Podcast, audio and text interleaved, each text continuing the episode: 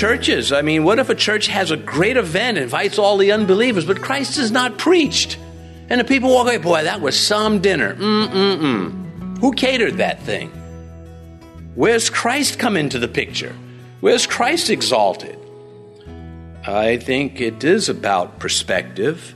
I think the deceitfulness of riches, as Christ said, is something to beware of all the time.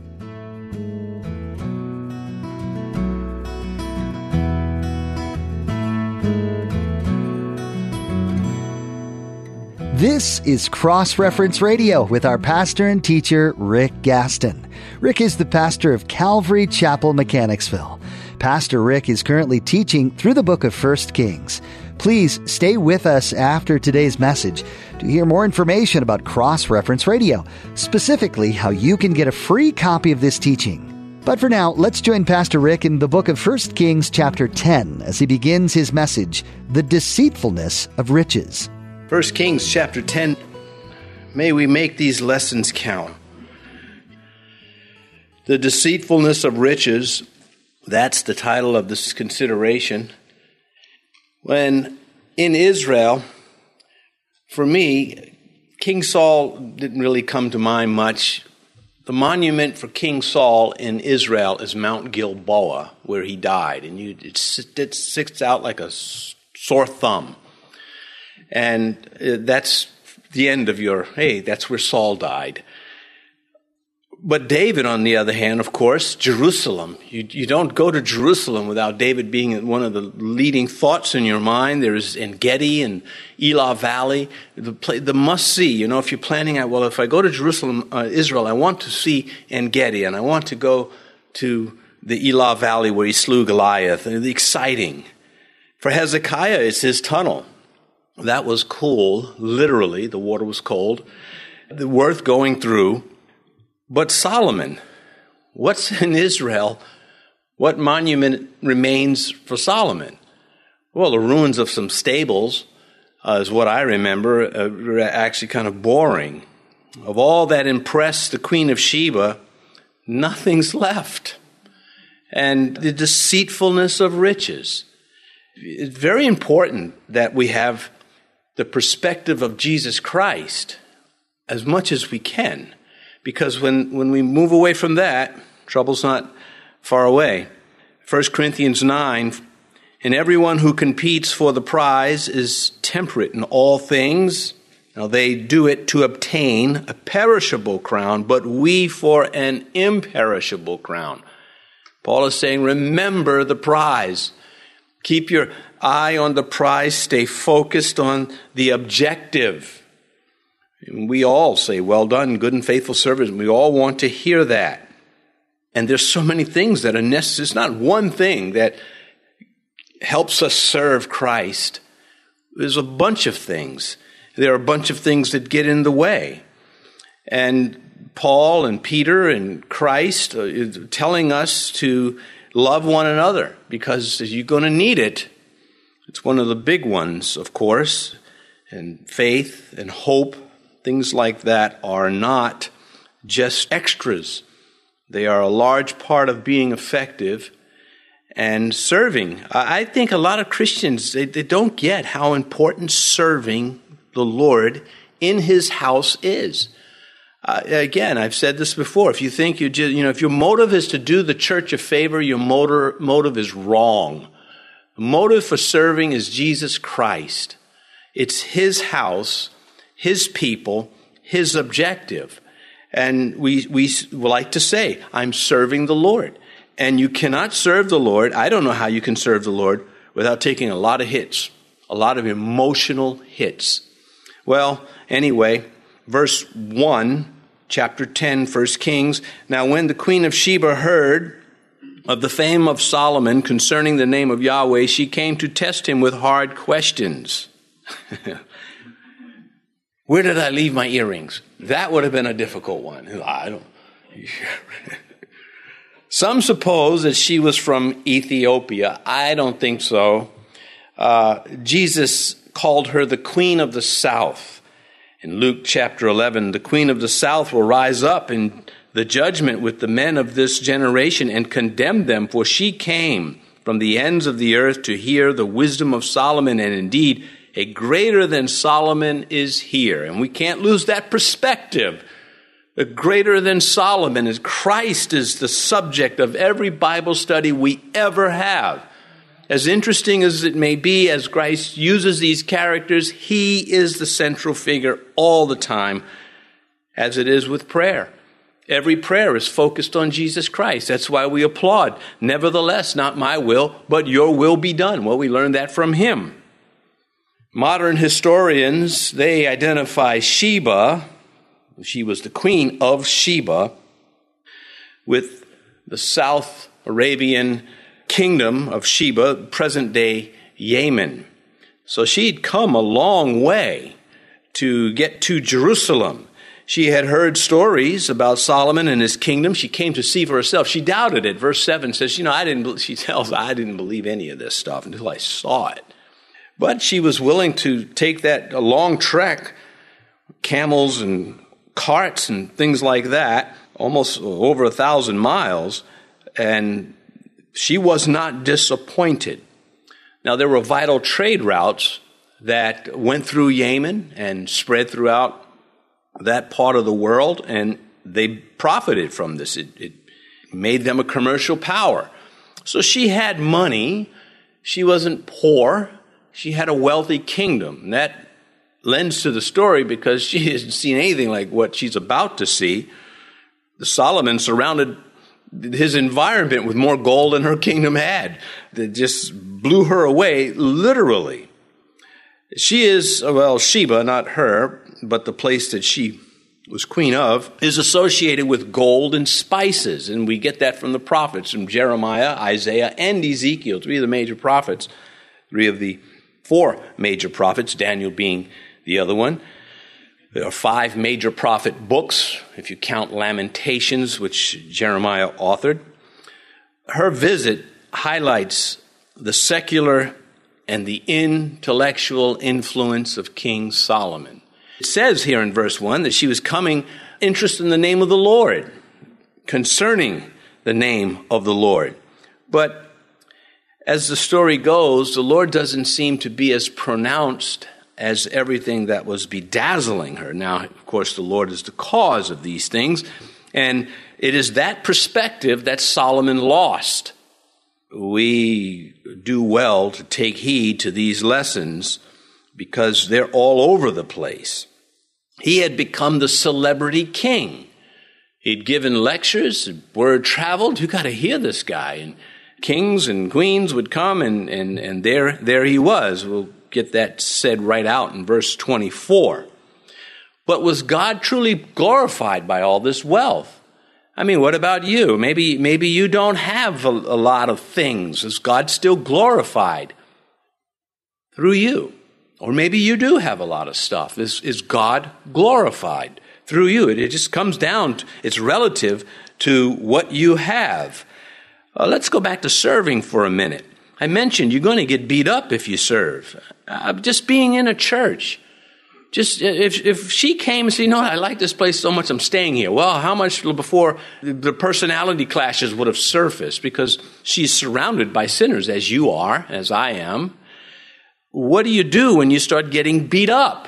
You can't have your way. Well, many people have a tantrum of some sort to express themselves. We see this on the internet all the time. People just got to you know, tell you what they think and then go off into the uh, cyber world somewhere and you never hear from them again. Serving's not like that. You've got to show up again or, or you, you walk away. And I, I believe, I believe the angels would like to tell some people who leave good churches, get back in there. Stop making it so easy for Satan. But I think they have to leave it with the free will and the movement of the Spirit in the life of the individual. We all need to hear this, including me. I don't think I've ever preached down to anybody as a Christian, and I don't plan to start now. If I point out something that I've observed, it's something that I've observed and I'm sharing it with you, and you have every right to agree or not to agree. It'd be crazy not to agree. Oh, did, did you hear that? Is this thing on? Concerning the name of Yahweh, she came to test him with hard questions. Again, initially doubting the fame. Why isn't Hebrew history taught wherever Egyptian history is taught? Or Grecian history or Roman history. I mean, their civilization rivaled their, their kingdoms. They had a lot to do. It's not anti Semitic, it's anti God. That's what's happening. Oh, you can say, well, they're against the Jews. Yeah, but why? Because Satan's pulling strings. They're under the influence of hell. Hell has a huge say so in the mind of a natural person, whether they like it or not, whether they know it or not. You got to serve somebody, and it's either going to be the Lord or it's going to be the devil. The coming of Sheba, this queen, to see the glory of Israel, proves proves that Israel's light could, could shine far and it could attract people. You would think somebody would say, well, let me get this right. This queen came over a thousand miles. I don't care if she came 50 miles. And she comes all this distance to see what Yahweh has done. Well, let's start preaching Yahweh to these people. Uh, churches, I mean, what if a church has a great event, invites all the unbelievers, but Christ is not preached? And the people walk away, boy, that was some dinner. Mm-mm-mm. Who catered that thing? Where's Christ come into the picture? Where's Christ exalted? I think it is about perspective. I think the deceitfulness of riches, as Christ said, is something to beware of all the time. Isaiah chapter 60, now Isaiah writes long after, so some 200 years at least after Solomon. And he, he talks about Messiah attracting the Gentiles.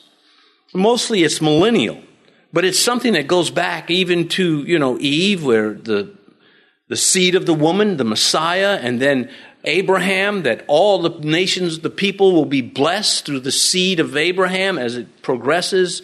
That means the Gentiles. And we see that there are proselytes, there are these Gentile converts to Judaism. We'll meet them in the book of Acts, and they, you know, they're in this search for a religion that is not hollow.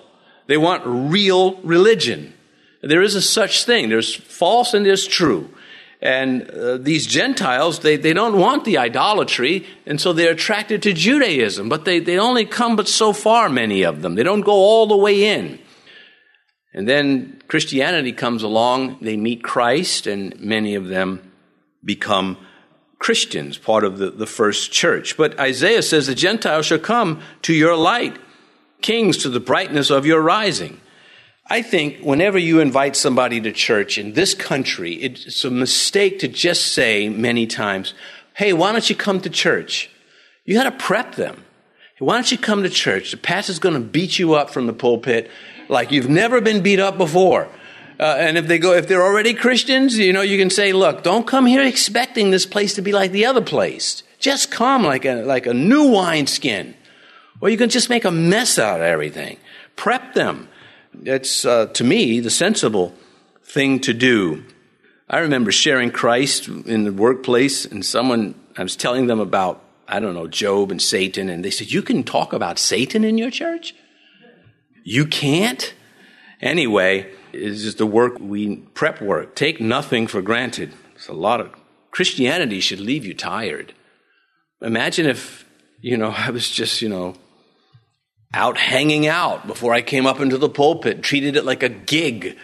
I know the material, I can just wing it. Well, the only, my motivation for not winging it is I have to answer to God for my behavior.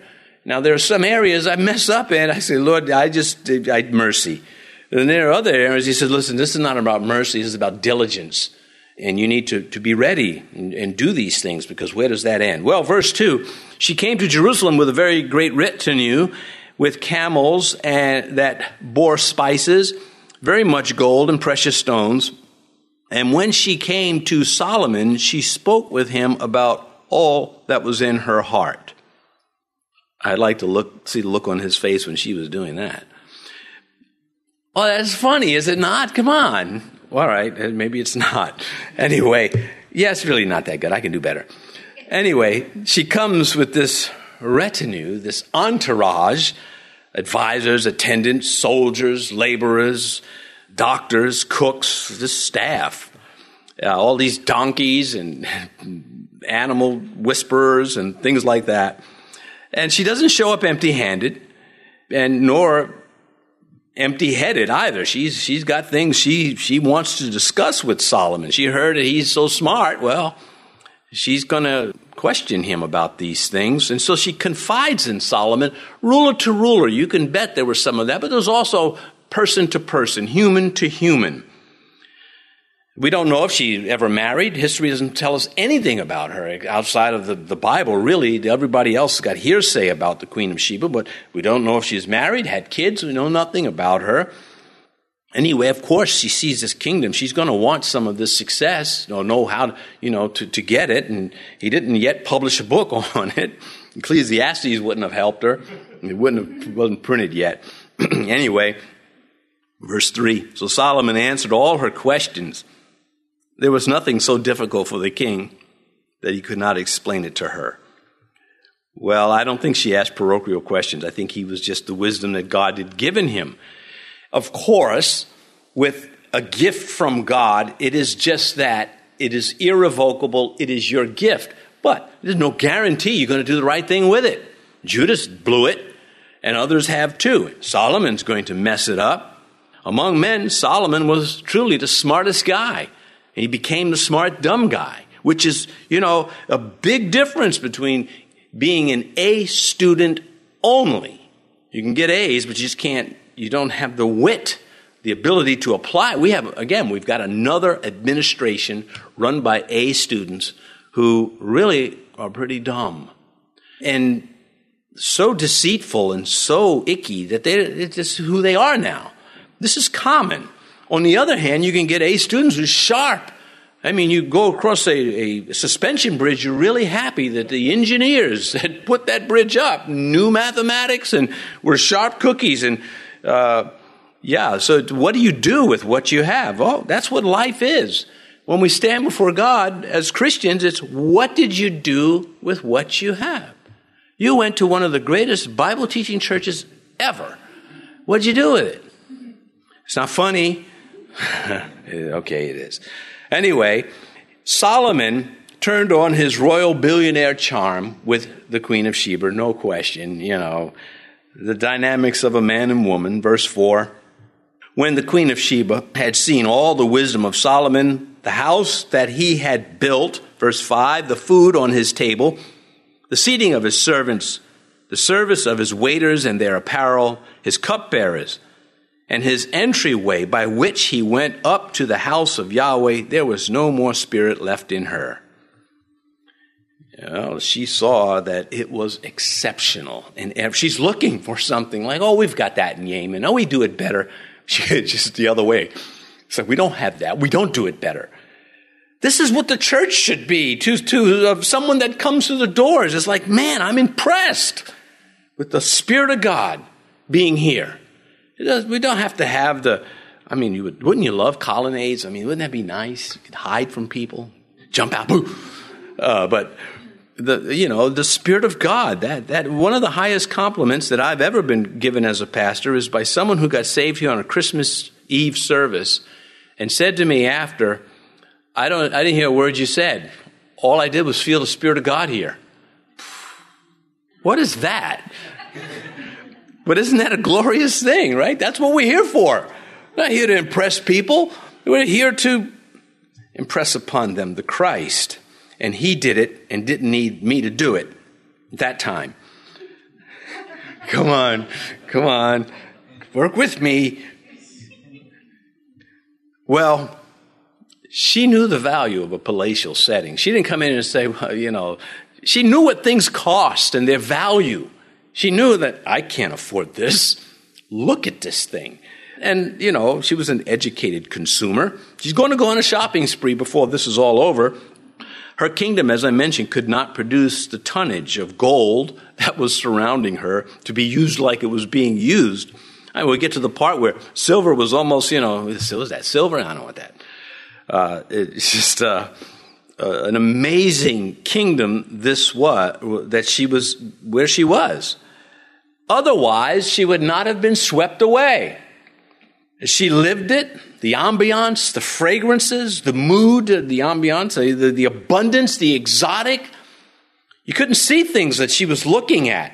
And just think, this is nothing compared to heaven. It's, it's, comparison would be an anthill to a, to a mountain. But it was surreal, like a dream for her.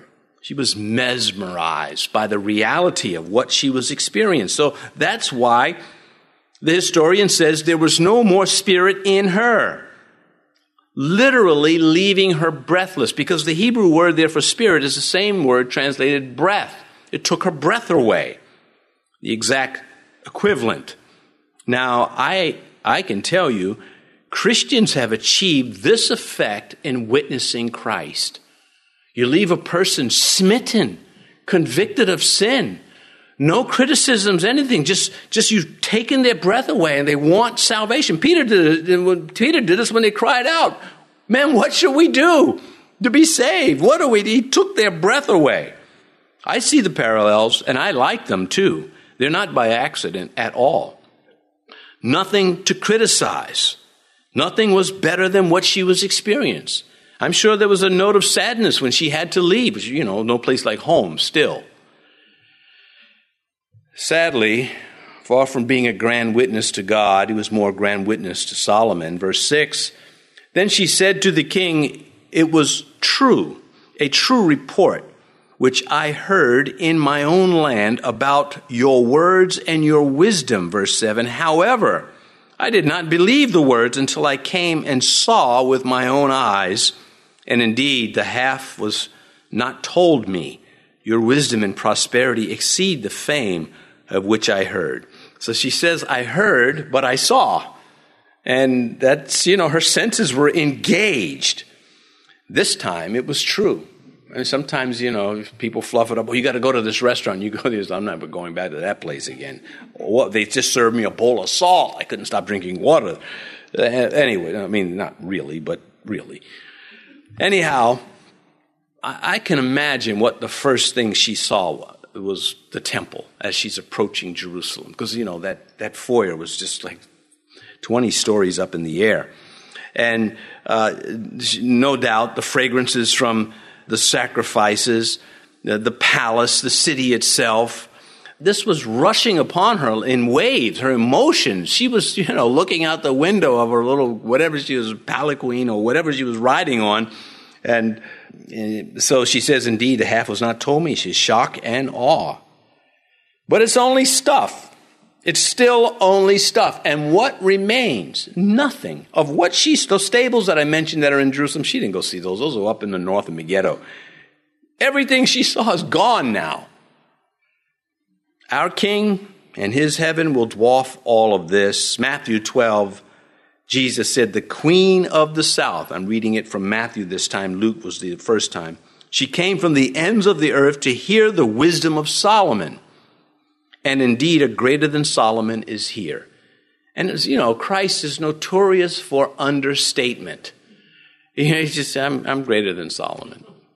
Yeah, as the difference is from, you can't even find a scale to measure it. Solomon is a created being. Jesus Christ is self created, self existent, and eternal, past and future. You go back as far as you can go to eternity past, and he is there. Verse 8, she says, Happy are your men, and happy are these your servants, who stand continually before you to hear your wisdom. So, like a fairy tale again to her, her servants, evidently, you know, remember Nehemiah? Nehemiah said, if I go in front of the king and my face is down, he can kill me for this. The king's just like, look, I'm not, I'm the king, and I'm not putting up with this. you know people in the workplace? Like pushing them up a hill. And they just come in and there's a little dark cloud that comes before they get there. And it's just, they bring everyone down. And they get like a sick day or something. It's like, boy, I had a good time at work today. I wonder what. And you realize who wasn't there. You just, man, I hope that's never me. I hope that's you know that's not the Christian to be that sour puss. Okay, you hate you. I worked with a guy. All he did all day long. I want to win lotto. I want to win. Let's settle that. All day long. Thanks for joining us for today's teaching on Cross Reference Radio. This is the daily radio ministry of Pastor Rick Gaston of Calvary Chapel, Mechanicsville, in Virginia. We trust that what you've heard today in the book of 1 Kings has had a lasting imprint on your life. If you'd like to listen to more teachings from this series or share it with someone you know, please visit crossreferenceradio.com. We encourage you to subscribe to our podcast too, so you'll never miss another edition. Just visit crossreferenceradio.com and follow the links under radio. Again, that's crossreferenceradio.com. Our time with you today is about up, but we hope you'll tune in next time to continue studying the Word of God. Join us again as Pastor Rick covers more in the book of 1 Kings on Cross Reference Radio.